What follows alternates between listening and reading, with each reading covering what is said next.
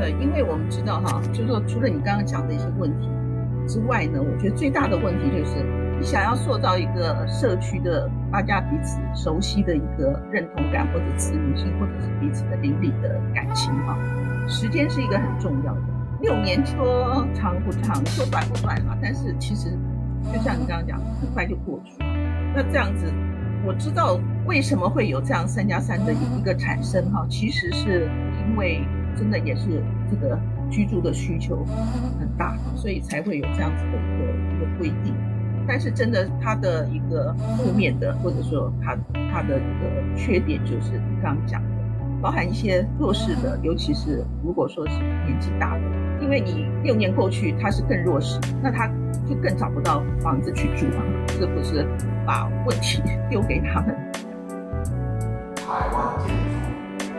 台湾 Architecture Station。Hello， 欢迎再次收听建筑家 Podcast， 我是小安仔。本周节目是与台湾建筑报道杂志社共同制播的内容，带你看到杂志专题幕后，邀请当期编辑、客座编辑或是当事人，来让你听见建筑圈不可不知的事情。七月出刊的第三百一十号杂志呢，是以住宅与生活样貌为题，收录了小住宅、集合住宅以及老屋整建与活化的十一个建筑作品。同时谈到住宅，我们也收录了沈梦颖老师的文章《关键时间点：想象未来栖居之所》。在文章中，他们讨论了近年来观察到的社会住宅的一些议题，跟有什么样可以改进的地方。那当然呢，谈到了住宅，也会想到说今年非常流行的共居生活。因此，杂志社也去访问了九楼璞园的共同创办人潘信荣先生，并且将相关的对谈收录在本期的杂志之中。而他们的对谈中就去分享了在景美新完成的共居空间九楼璞园是如何改造一个四十年的老旧农民宿舍，去创造出一个新世代非常喜欢然后非常开心使用的共居生活风格。以上这么精彩的内容，也非常希望大家可以去购买本期杂志收看。那在讨论这一集杂志的内容呢，我们是邀请到了一个重量级的来宾，就是这个来宾呢，他其实是台湾建筑杂志幕后非常重要的推手，让我们一起隆重的欢迎黄长梅总监。我想你好，各位听众大家好。总监你好，黄长梅总监，他是黄长梅建筑师事务所的负责人，那同时也在台湾建筑报道杂志社担任总监非常多年了。那除了有许多完成的建筑作品之外呢，他也对于建筑杂志的出版品也有非常多的出版经验。好的，那在进入今天节目之前呢，有一个非常重要的重磅消息要跟各位听众说，就是二零二二的第八届 T R A A 台湾住宅建筑奖已经开放征件咯。那除了台湾住宅建筑奖之外，也有学生的论文奖，而征件时间是从七月一号一路到十二月三十一号。我想请问一下，就是总监对于这个整个台湾住宅建筑奖举办的状况，是不是可以跟我们听众稍微说明一下？呃，我们知道哈，住宅虽然是跟所有人关系最密切的一种建筑形态，但是呢，我们长久以来几乎都是由建设公司来主导。那建设公司它的角度关切的是坪效，是利益。啊，所以购物者对于我们居住品质也没有办法有很好的一个要求。那长久下来，反映在我们建筑系的一些学生或者是学界，那对于住宅这个议题哈，其实他的论述或者关注都比较少。那当时哈，我们这个台湾住宅建筑奖呢，是二零零七年开始举办。那那时候我们就觉得说，这个应该要提升我们整个大众住宅的一个水准。好，所以我们就创了这个奖，也是因为当时比较有分量的两个项奖，一个是建筑师杂志奖，一个是远东建筑奖，他们几乎都是偏重于公共建筑，那住宅建筑能够得奖的非常少，凤毛麟角。好，所以我们希望说能够就住宅这个议题跟我们每个人都相关，然后能够来获得大家的一个重视。好，所以我们从二零零七年开始，基本上我们分成有单栋住宅，有集合住宅。那单栋住宅它是有固定的一个业主，等于说帮业主量身打造。那另外一个集合住宅可能就是一个一般性的一些居住者的一个普遍性的需求。好，那我们基本上分成评选、分成初选跟决选两个阶段。我们早期初选是五位，啊，那决选也是五位。从初选我们大概都会有一百多个作品，里头选出大概三分之一四分之一，由决选评审再去评，选出其中要去现刊的作品，然后给奖。那在一开始哈、啊，我们前四届都有请日本的建筑师来评审，啊，像第一届的是阿部仁史，第二届是山本立贤，第三届是藤森昭信，第四届是团基彦，到第五届基本上就是以本国的评审为主。那我想，呃，我们在评选宣言有一段话，好、啊、揭示了这个奖项的目的。我们特别鼓励两种方向，其一是居住行为的根本性思考，其二是对现况有前瞻性与突破性的贡献。那宣言这一段话哈，一直到现在我觉得都还算适用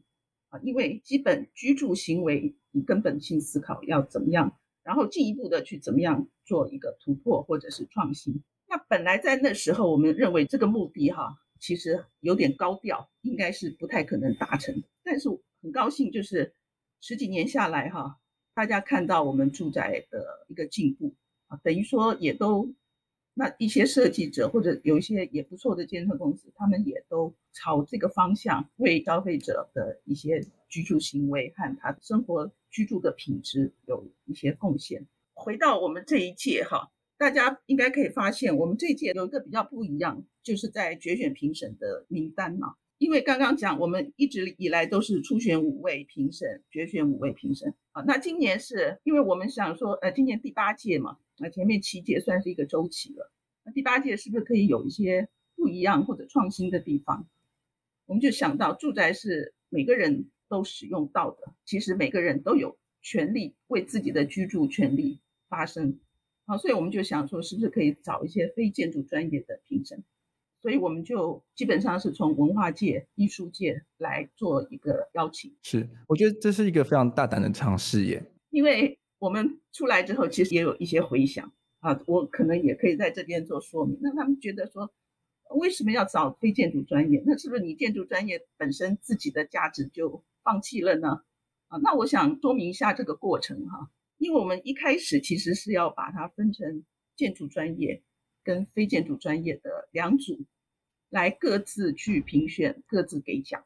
甚至我们在现刊的时候都想说两组人马错开来啊，就不要互相的有所影响。那其实我们非常好奇也很希望知道的就是我们建筑专业是不是在我们自己的象牙塔里头做设计，那跟非建筑专业的这个人的看法是不是有不同。我们就是觉得说是不是可以把它呃有这样子的一个对照或者是对比哈、啊。但是呢，因为我们之前有举办一次这个座谈会，就是邀请所有的评审来座谈，那没有想到就是几乎所有的评审都认为说不要分组就是让他整个一起来评。那我想评审应该是哈、啊，我推测就是觉得他们应该是觉得说也很想在场评审的时候就知道彼此之间的不同，或者说有一些什么样互相的一些火花的激荡产生，所以我们后来就从善如流，就是决选评审就不分组。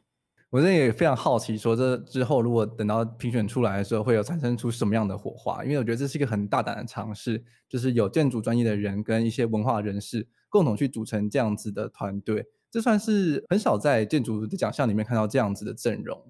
对，而且我们其实呃每一次的这个住宅建筑奖哈、啊，它的一个吸引人的地方哈、啊，其实并不是在于得奖的名单。那这个得奖名单当然大家都非常，如果有得奖，甚至初选初选得奖的一些呃建筑师，他也都非常骄傲啊，就在对外的宣传上都有讲说啊，我我。是初选这个进入决选这样子。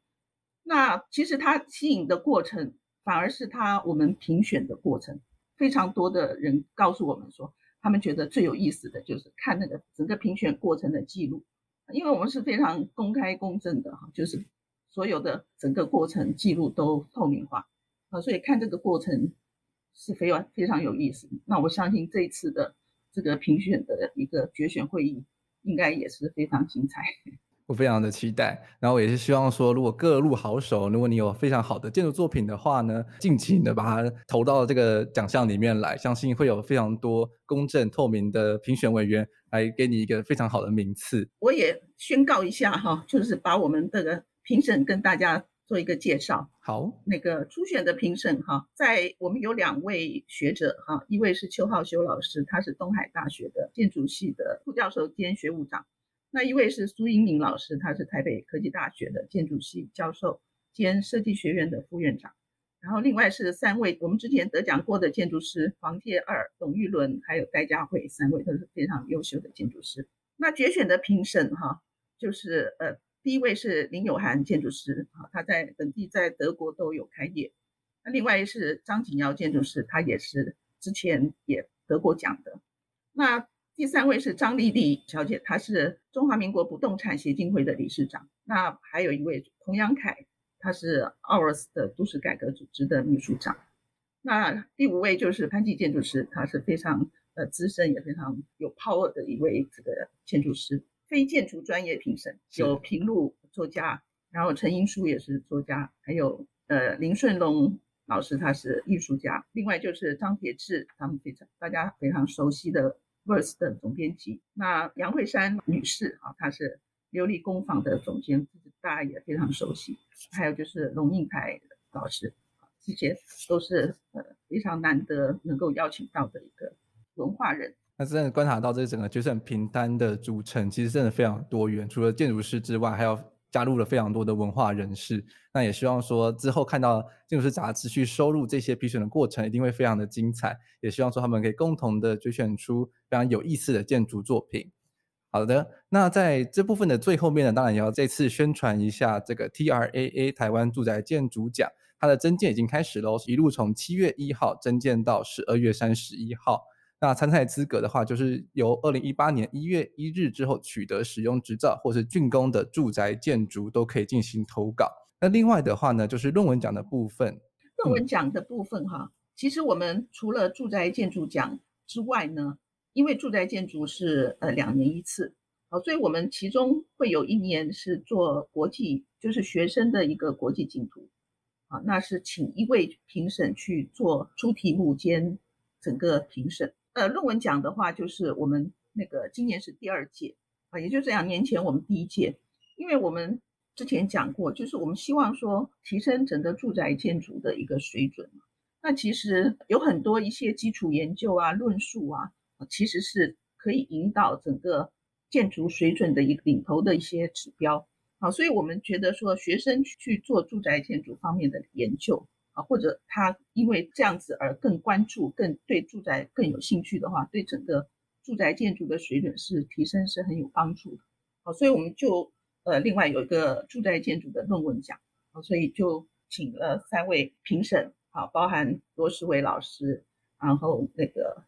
北科大的一个彭光辉老师，啊，还有这个金象联合建筑师事务所的蔡元良，蔡蔡元良蔡老师。好，所以这个。第一届住宅奖也是他们三位评审，那这个部分也希望一些学生或者是毕业的一些年轻的一些建筑人士来参加。是的，那如果你刚好是学生或者是应届毕业生，你有二零一八年之后完成的毕业论文以居住环境之住宅建筑相关领域的研究为主题的话呢，都可以投今年第二届的学生论文奖，而它的征件时间也一样是从七月一号一路到十二月三十一号。那以上的内容呢，详细资讯都可以看本集的节目资讯栏，当然也会公布在 T R A A 的官方网站以及台湾建筑杂志的脸书粉丝团等相关的社群媒体上。相信大家应该都非常的期待，然后摩拳擦掌想要投稿了，那马上把你的文件啊资料准备好就投稿吧。好的，那在说明完了这一次的 T R A A 台湾住宅建筑奖之后呢，马上就要进入到今天的第二个主题，就是新时代的住宅生活形态。那我觉得这个住宅议题呢，其实近年来真的有非常非常多的讨论，也可以观察到说近年的政府也非常积极的去推动社会住宅。那能不能请总监跟我们分享看看，就是观察到近年来的住宅的形态是否有什么样的改变，那又是如何改变的呢？好，我想呃可以回推到几乎是刚呃就是刚光复 那, 那时候啊，就是那个国民政府来台，那时候我想大家住的都都是一些平房嘛。哦，我小时候因为我是住铁路局宿舍，所以也是住那种日本式房子，哦，所以印象非常深刻。那但是到了那个经济起飞的时候，整个的一个呃住宅的需求就不够，那大家所以那时候就几乎都是四五楼的公寓，非常大片的这样子的新新建。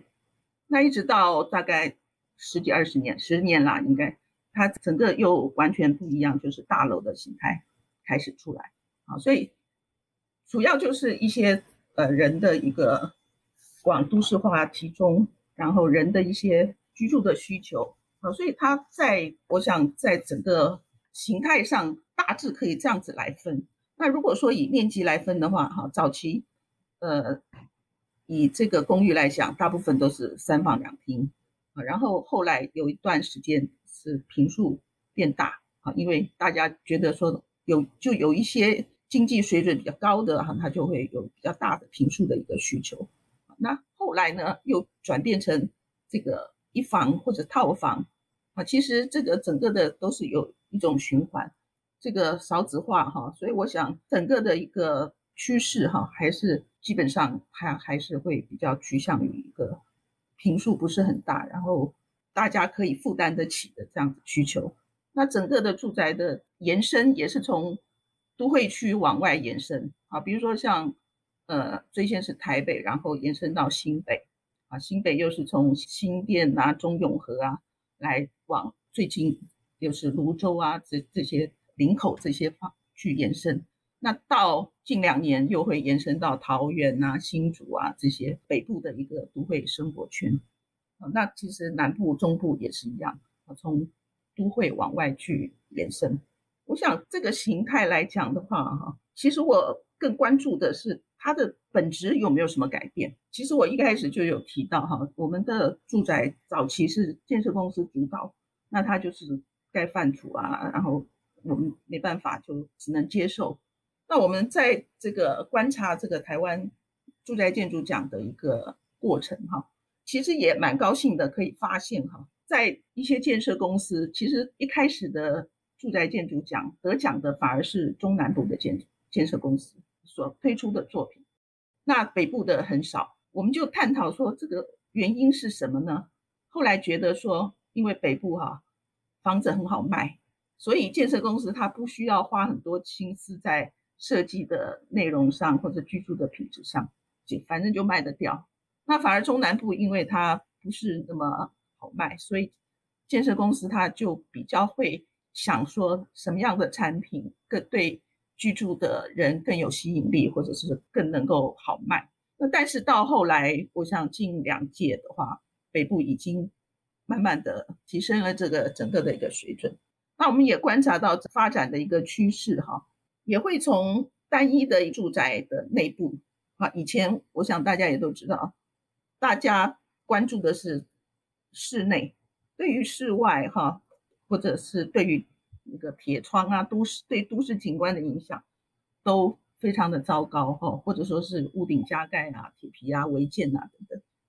那近几年来，我相信这些违建已经几乎都不会看到，或者说对于这个整个的居住的品质也从室内啊去关心到一些对都市的影响啊，或者说对生活的一些比较细腻的比较这个呃这些需求的满足，啊，还有一个就是对于一个自然的引入或者是生态的重视，啊，像因为盖了高楼，对于绿地啊对于这些植物就比较没有办法去接触到，但是人基本上都还是一个从自然出来的一个动物吧，啊，所以他对自然其实有基本的一个爱好，而且自然其实也是对我们生理心理健康都有很好的一个帮助，啊，所以我们看一些越来越多有一些植物啊，把一些立体绿化，啊，或者屋顶的那个庭园啊都做得很好，啊，所以这些不管是对都市环境或者社会需求，啊，也都慢慢的有重视。那我想这都是一个非常好的一个发展。是，那其实我自己也有观察到说，就是早期啊在北部这边的话，其实大家比较喜欢的这住宅形式的话，可能近几年房市市场的话，大部分的人还是比较偏好可能像是布灯公寓这种形式，比如说像是民生社区，就是它可能就是三四层楼啦，然后它就是公共的那种使用空间是相对起来比较少的，就只有中间的服务盒，然后两侧的话就是大家的就是住宅的公寓的形式。那近年来转变成这种高楼大厦的时候，其实大家中间的坪数落差上啊，还有一些就是公共使用空间上，其实也陆陆续续都会产生出一些议题，就是会需要可能就像是社区的这些管理委员会啊出来协调之类的。那同时也因为有社区的管理委员会的介入之后，其实也可以看到说像现在新完工的高楼大厦的住宅形式呢，其实就比较少会允许住户去加铁窗啦，或者是说你要加铁窗的话只能加那种隐形式的铁窗之类的，所以整个在市区的景致上也会稍稍的做了一些改变。那其实在整个布灯公寓还没有被淘汰的这种状况之下的话，其实就可以发现到整个台北市啊，就是你们骑在路上的时候就会有这种呃四五层楼的布灯公寓，然后跟那种十几层楼的那种高楼住宅集合住宅，然后就是互相的去那种较劲的感觉。其实这也是在台湾就是可以观察到一个很明显的一个住宅在逐渐汰换的一个过程。那除了这种新式新形态的这种集合住宅的陆陆续续的建成之外，那我们刚刚其实也有提到说，就是政府它在台湾的各地也有开始陆续的去推出像是社会住宅或者青年住宅这样子形式的建设，那它的坪数其实基地范围其实都还蛮大的，然后可能像是比较小的可能十几户，甚至到比较大型的话可能是上百户的这样子一个整个大区域的建设。那他们在整个规划设计上，然后跟住宅的一些配置上的手法，跟我们刚刚提到的这种比较集合式的住宅是不是有什么相似或是不一样的地方，可以请总监跟我们分享一下。呃，我想社会住宅主要就是要解决大多数人尤其是弱势的一些居住问题哈，所以在政府他选基地的时候，其实他都是希望说能够尽量盖越多越好，主要就他会分成三种单元哈，那呃一种是一房的、两房的、三房的。一房最多、哦、差不多可能占到 百分之七十， 两房的 百分之二十， 三房的 百分之十、啊、那还会有一些考虑到无障碍的弱势的这样子的一个通用设计的一个房型。那另外一个就是说它的一个会有一些复合性的设施、啊、会把一些呃比如说像幼儿园啊、社会照顾的一些也许长照的一些构 啊, 啊或者是有少数在有一些公共设施啊，比如说是邻里活动中心之类的，啊，那这样子它的好处就是说，它会有一些呃公共空间在里头啊，尤其社会住宅设计哈、啊，也水准也比较高哈、啊，它会有一些并不像以前一样这种以前建蔽率时期就是非常呆板的那个整个量体的一个都没有变化的造型，那现造型变化也比较多啊，包含一些跳空啊，啊或者说中间的一些。有一些小空间可以作为邻里共同使用，或者是一些植栽来，或者甚至放一些艺术、公共艺术在里头。好，那这个都是它的一个设计的一个手法。那以台北市来讲哈，我知道那个，因为一开始大家都会有疑虑，怕说社会住宅像以前的国宅，那它整个的居住品质。或者是整个的水准会把周边的房价都拉低，所以一开始像社会住宅其实都有说明会，一开始居民都是非常反对，不过因为我们看到陆续盖出来的社会住宅其实它的都还算是有一定的水准，尤其像台北市我知道那个像林周明局长他甚至要求每户都要免治马桶，他就是怕说呃，就希望说把整个的设备品质啊、环境居住品质能够高到你要去爱惜它。那在整个，因为社会住宅它几乎都是评选有出来的，有设计标的评选，那也有统包，也就是由营造厂来主导的评选，基本上都是一个并不是用最低标的，而是评选它的内容最好的。所以像一些比较先进的一些观念哈，其实也都可以，也是一个很好的机会，由政府主导来推行的啊。比如说像绿建筑啊，这个就社会住宅几乎都会要求，差不多都会要求到零级啦。啊，那另外我知道也有一些少数哈、啊，他会推循环经济啊，也就是一些在你设计的过程中啊，或者是在一些材料的选用上啊，都考虑到它是一个这个循环经济。那其实这个循环经济可以带动整个产业的一个革命啊，或者说它大的一个进步，但是其实也算是还蛮有难度的啦啊，所以这个也并不是说非常普遍。那还有一个比较大的特色就是都会有物业管理公司进驻，因为最重要的居住品质其实是在盖好之后啊，所以有物业管理公司进驻的话，他们也定了一些蛮严格的规范了，就是说目前社会住宅都是三加三嘛，就是你可以住三年可以续三年啊，那只要你有违反规范的就没有办法续租。所以其实好的物业管理公司啊，其实也可以借由一些活动的举办啊等等，去增加它的整个的一个邻里性，或者大家去著名的一些认同感。好，那这些我想都是呃社会住宅它算是算是好的一面啊。是，那其实提到刚刚提到的这个三加三的这个租赁期限的限制啊，其实我之前跟就是呃崔妈妈基金会有讨论过这个机制，她其实觉得嗯这样子的机制对于某一些真的需要的人群来说，其实相对起来反而会增加一点，就是他们可能在后续在整个租屋市场上的一些摩擦，就是因为其实说实在话，六年对于一个正在工作的人来说，其实时间真的非常的快，尤其是我开始投入职场之后，觉得说哇，其实一下子五年就过了，几年就过了。那其实这样子等到六年过了之后，要重新去寻找租屋的时候，这整个过程其实相对起来会反而会让人有点担心耶。就是这样子的机制对于整个住宅来说，或者是说不管是对于社会住宅的整个屋况的保存也好，或者是对于整个租屋人 的, 的状况也好，其实好像都还是有非常多可以讨论的地方。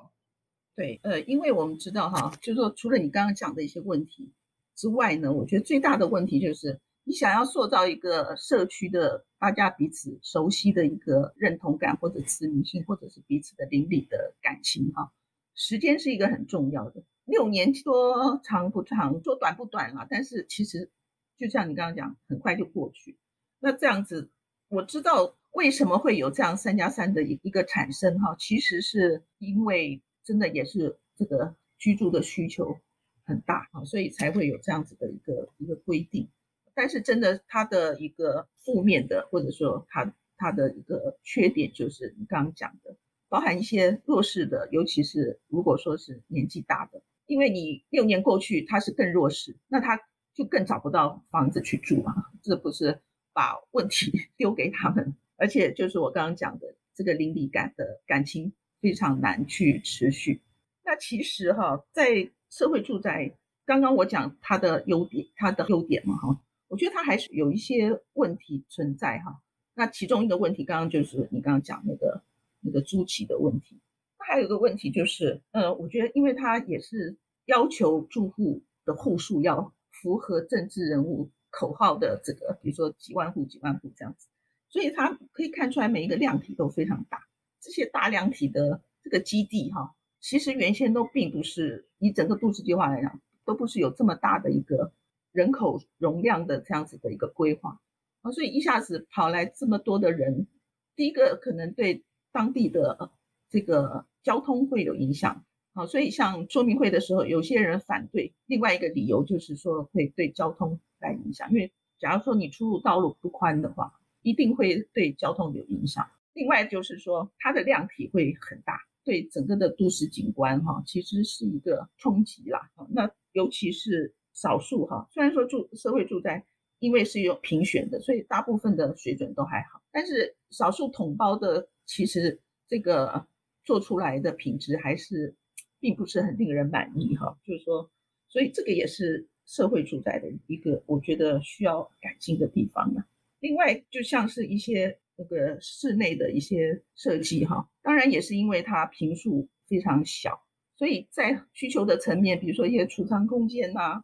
或者说像阳台，因为像阳台我们平常都会分成工作阳台跟景观阳台。你工作阳台就是洗衣机啊、晒衣服啊等等，放放冷气啊，啊那景观都不是很好。那你景观阳台的话，就是等于说你是你室内生活的一个延伸。其实也是蛮重要的，尤其在疫情之后，大家一定都非常的意识到这一点。啊，那但是社会住宅就基本上不太能够把这两个做一个很好的区分。那还有就是像社会住宅，它标榜说啊，你一个皮箱就可以进入，那所以就会有很多一些一些不容易维护的设备也帮你准备好，但是这些设备有时候用久了就会坏嘛，那坏了就他你退租他就会要你赔，那其实这个也会衍生出一些问题。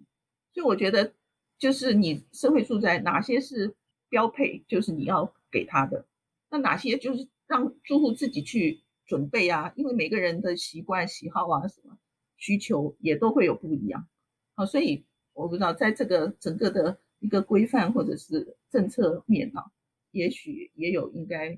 需要检讨的地方。是提到那个建住宅空室内空间，就让我想到说之前去美国读书的时候，就是去住他们的学校宿舍的时候，他们其实提供的家具是非常非常少的，可能就是提供你甚至说只提供床架而已，你床垫还要自己买，然后也不会有什么书柜啦，啊，书桌的话会有，然后还有就是一个大的衣橱橱柜这样子。其实这样很单纯的就是几样可能非常必要的那内建式的家具橱之外呢，它其他的空间就算是放给你自由，让你自由发挥，这样你想要呃多添购什么样的台灯啊，或者想要添购什么样的设备的话，都自己去做。这样子的一个过程中，我反而觉得可以比较增进就是使用者跟这个房子的连结。而因为像现在如果都把你就是一切宽扁扁，那你跟你说啊，你就是一一直平箱入住的话，对我来说我可能会觉得这还是有一点感觉像是住在别人家或者是外面租房子的那种感觉，所以这个也可能是在后续在在整个规划上的时候也可以再被多思考的一个部分。那另外的话就是有观察到说，其实台湾在做住宅规划的时候很少把就是储藏室这样子的机能给规划在平面里面，也许是因为大家可能不太习惯这样子空间吧，或者是说会觉得这样的空间可能是一个被浪费的空间，但是其实你真的入住到一个房子里面的时候，储藏室是很重要的耶，就是你那些什么什么吸尘器啦，或者是一些什么烫衣板啊，那当你没有一个隐秘然后不容易发现的空间去藏这些东西的时候，这些东西就会霸占在你房间的各处，就会觉得、呃、空间中好多东西好阿杂这样子感觉。对啊，我印象很深刻，就是我们这一届这个住宅建筑奖座谈会的时候，那个杨惠珊女士她就说她非常注重收纳空间，所以她希望说把所有那些杂七杂八工具都能够收，就是放到柜子里头不会看到，那这样对整个那个就是你的感觉哈、啊、就不会那么好像很繁杂啦，就被那些乱七八糟东西影响，就把整个人的那个身心灵就好像可以把它沉静下来。所以其实呃，我们现在哈、啊、几乎没有储藏空间嘛哈，一些东西不然就是放到阳台堆到阳台去啊，不然就是随便放所以这个其实也是还蛮蛮重要的。是，那其实刚刚呃总监这边有提到另外一个非常重要的重点，就是邻里感，它是需要一个时间去创造出来的东西，尤其像是比如说像台北啊，就是可能甚至是你住在邻居，你其实彼此都不认识，也不知道他姓什么，也不知道他是做什么工作的，其实就可以知道说其实这种邻里感的塑造是非常非常困难且需要时间去经营的。这就让我想到说就是 T G 的作者呃查理桑内特，他有认为说一个好的城市设计啊，他应该是要重新去理解这整个开放的系统跟设计的意义，就是说他其实是要去创造这样子的一些空白的空间，让使用者去安插他们自己意料之外的一些活动啊，或者是一些行为，那才会比较容易说在这整个社区里面去创造出一些不一样的火花。例如像是虽然说现在很多的呃社会住宅他们都会有比如说像是呃屋顶花园啊，或是屋顶菜园这样子的设施，但是他们可能也都还是被物业管理他们去管控的好好的，就说哎，每个人就是一条或者什么之类的。但是如果有时候把它稍微解放开来一下，有多一点弹性的使用可能性的话，是不是会让这些社区的使用者有更多的弹性去激发出一些火花，然后去创造出这样子邻里的感觉。虽然说杂乱是杂乱，但是可能就杂乱中反而会有一种亲密感吧，我是这样子的觉得。嗯，对，这个邻里感哈、啊、就呃让我想起我们住宅建筑评选的时候哈、啊，其实怎么样把之前以前我们对于邻居之间彼此之间的感情的这个东西，能够在新的一个住宅里头能够呈现啊，或者说能够促进，啊，这个也是很重要的一点。所以我印象中哈、啊，呃，有一个好像是树建筑吧，它的一个设计哈，其实是一个还算简单的一字形的一个配置，但是它把后头的这个，因为他们要倒垃圾，在一那个基地的一边，它有一个垃圾处理设备，那每个人都要去那边倒垃圾。那它把整个后面这个动线哈、啊、设计得非常有质感啊，就是你有一个后院，跟后面倒垃圾的路径是有一个小小的一个矮的矮墙，然后有些花台可以坐。那整个它就是说，我希望在整个这个倒垃圾的这个路径中，就可以看到邻居，也许可以就彼此有有所一个交流啊、互动啊等等。那另外一个印象也很深刻，就是说它是一个进去有一条像一条私设的一个通路，那这个通路它就做成还蛮像花园一样，其实在是路，但是其实也是一个小孩子可以玩的地方啊。那它面对的这个通路，它是一个很大片的玻璃。大片玻璃它里头对到的不是客厅啊或者起居室，而是厨房啊。它把厨房的那个琉璃台不设在这个靠旁边这一侧，而是设在另外一侧。那靠大大片玻璃这边就是简单的工作台和和吃的吃东西的地方。那他就希望说小朋友在下面玩，那那那个妈妈在上面煮菜准备的时候啊，他也可以看到小孩子玩的一个状况。那我觉得这些都是。呃，还蛮有这样子的一个企图或者是心意去思考到邻里之间的感情的维系，或者说是他把一些呃不是很好的空间能够变成是一个大家交流的一个空间。那像也有像社会住宅，它它一些很多公共空间嘛，那其实这些都是能够邻里交流的地方。那我们知道像早期的眷村啊什么，大家彼此之间关系比较紧密，不像现在豪宅，因为都是辨识系统啊什么。那我就记得，我就记得我我小时候，因为因为是宿舍，那它其实是一个大家共用的厨房，那其实这个就非常容易，邻里之间就有很好的一个互动。那当然现在要大家共用厨房，也许不是那么容易啊。除了我们刚刚讲，我们之后也许会讲到那个工具的，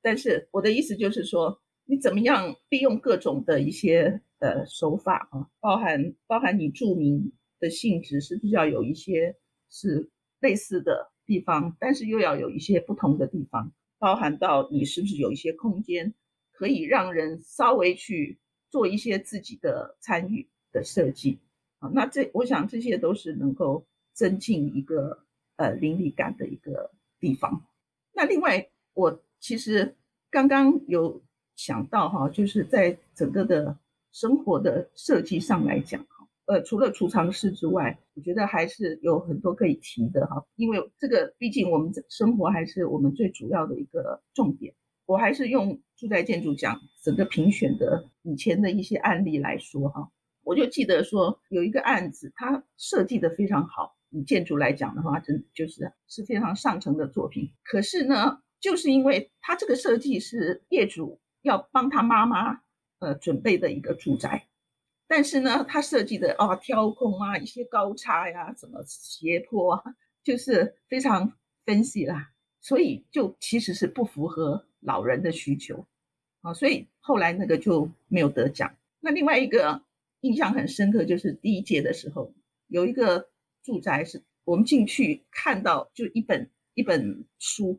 这本书的名字叫是 Top 一百的住宅。好、哦，它是在里头的、哦，就是等于是世界前一百名的住宅设计的精选。但是呢，我们在勘察的过程中，发现那个业主哈、哦，他说他甚至他不是故意的啦，他就提到说，比如说他要挂一幅画，他都还要去问建筑师，我这样挂可不可以？我们就觉得说，那你这个一个住宅是你自己生活的地方，那反而你自己感觉没有一个可以主控的一个权利，或者说你。在里头生活的这么不自在啊，那就觉得说有点 over 了。应该是空间是被人使用的，而不是被呃人去臣服于空间啊，所以这个主体性就不对了。所以后来那个也就只得了一个设计特别奖啊。那所以像有一些哈、啊，虽然说是一些很小的东西啊，比如说像考虑到那种厨房的这个油脂节流器啊，我们一般油脂节流器都是。设在那种比较大型的厨房。那像那个它就是每一户都有这个，它就是让你这个厨房的管线，因为久了那个厨房常常会容易堵塞，好，所以它就设这个让你整个管线能够维护的比较持久。另外比如说像有一个例子哈，就是它是一个住宅，但是它把一些楼梯的平台啊、廊道啊都有拓宽，或者说有做一些上下可以看的，就彼此之间可以看到的这样子的一个设计，也就是让住在里头的人他可以彼此之间都很有机会做一个互动啊，或者说我们去评审的时候就看到小朋友就坐在那个楼梯的平台在那边聊天看书，哎，我不知道这个是他真的这样小朋友自动去的还是有一点安排的，这个我不知道，不过至少说这样子的一个空间是可以产生这样的一个行为啊，所以对于生活的设计我们在整个住宅建筑讲是非常重视啊，也就是居住的根本性思考啊，所以像其实我们看过很多豪宅，甚至有那个自动洗牌的麻将桌啊，或者说是那种几百万的那种音响室，但是这些都没有得奖，就是我们重视的是你这个对人的生活是不是能够在有很好的生活品质的提升，或者甚至是你的精神的层次能不能得到满足。好，那我想这个是对于生活的一个呃思考。是，那其实我也非常赞同。其实我我个人认为，其实生活就是是一种时间慢慢不断累积下来的产物，所以它会在时间整个慢慢的演变之后，带来把整个空间的复杂性也越来越高。但是你也会因此呢，因为增加了一些自己的物件，生活在这个建筑物之中是越来越舒适的，而不是说就觉得说，哎，每个东西都是被控制好的，所以就是觉得好像一定要。就是照着 A 去做，照着 B 去做，反而你在家里面还会有个 S O P 的话，这样就不是生活了嘛，就是这样你如何要去享受一个空间呢？对，那其实刚刚有提到说的共居生活，我们也可以在在这集杂志中也有收录了，就是酒楼这个公司他们所新制作的一个案例，就是酒楼璞园。那其实他们的形式呢，其实也蛮特别的，因为他们就是去创造出一个共居的生活，那除了大家每个人都有自己的房间之外，他们也会有共用的厨房、共用的健身的空间，或是甚至是会有一些呃屋顶举办一些活动，就让整个邻里里面的社群呢可以有更多的互动的火花。那同时他们也可以去分享一下每个人各自所学的事情。那其实我们有提到说，就邻里感这件事情也是需要时间去塑造的。那在现代的社会总要去如何培养起这个邻里感，其实这也是一个设计难题耶，要如何去引发就是住户们去做互动。我也看到说这些社会住宅其实也有在尝试去做这件事情，但是它其实不只是设计时候的时候被讨论，它在往后整个物业管理公司在呃执行后续工作，跟整个居住者的在居住生活上去如何跟别人互动，其实这环环都是相扣的，要如何去创造出一个美好的邻里感跟一个舒适的生活空间，那都是需要非常多人的努力才有办法达成这样子的目标。嗯，对，像那个酒楼哈，是国内的一个共居的一个，等于说是开创者哈，他们也一直都致力于这个。那我们知道这个整共居住宅哈，我们讲 share house 或者是 co-living house 之类的哈，它其实是早在一九六七年丹麦哈开始哈，那它是就是居民可以互相照应，主要是呃共享厨房啊等等公共设施，有人流下厨啊等等。那在欧洲其实呃，包含瑞典啊、荷兰都还都都有类似的例子，甚至英国伦敦的一个共居住宅啊，有五百五十个房间之多哈、啊。那它有配置餐厅啊、酒吧啊、厨房啊、洗衣房，包含什么图书馆、健身房什么，还有电影播放室。这些公共空间其实就是让整个社区就变成一个在都市里头可以自给自足的一个设计啊。那这些重点在于说，第一个就是你这些公共空间设计的好不好啊？你公共空间像酒楼，就是它基本上就是它把公共空间重新调配啊，就是设计的还蛮有质感的，让人愿意出来。第二个就是你这个公共空间是不是有经营的，或者说你整个 housing 是不是有经营的一个一个类似不管专职或兼职的来来处理啊？因为你一些活动也要策划，你要知道居民哪些对哪些活动比较有兴趣啊，或者说呃有一些呃公共空间的维护要怎么样维护，让它不会走样或者不会变质变变坏啊，那这个都需要去用一些呃策略来去这个执行。那像这个九楼璞园哈，它它是把四十年的一个农民宿舍改造，当然改造的也都还蛮有质感的，也加进去一些还蛮新颖的一些呃空间的需求，比如说配合疫情啊，有个外送的立吞区啊，啊淋浴间它有卡拉 OK 啊，还有 podcast room 啊，啊一些甚至有一些健康监测啊、社群换宿这些的规划，就是回应能够回应当代青年的一个生活样貌。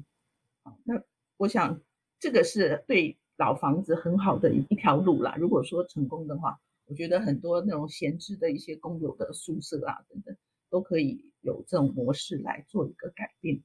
是，这也让我想到说，今年的建筑普利兹克奖得主 Anne Lacaton 跟 Jean Philippe Vassal 他们也有提出相关的论点，他就是说一栋建筑物应该要永不拆除、永不舍去或期待，只要永远增加、改造和再利用。我们也期待说台湾有这么多这么多这些农民宿舍也好，或者是一些旧的大楼啊、工厂，他们其实都有其他的可能性，除了被转化成为办公室啊、转化成为一个文创园区或是咖啡厅之外，他们其实也有可能变成是生活的一部分。那这样子这样子的空间就会更有活性，然后更融入在我们整个社群当中。我们也期待未来也可以看到更多的好作品，那当然也很大一部分也要借助我们这个台湾建筑奖去把这些好作品给选出来，让大家都看到。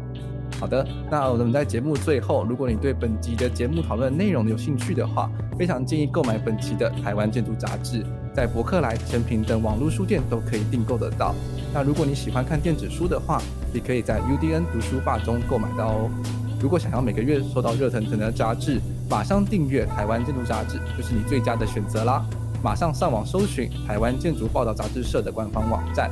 那八月的台湾建筑杂志又会带来什么样的内容呢？就让我们敬请期待。那我们再次谢谢黄长美总监来到我们节目中，谢谢，谢谢国祥，谢谢大家。好的，大家下周一见。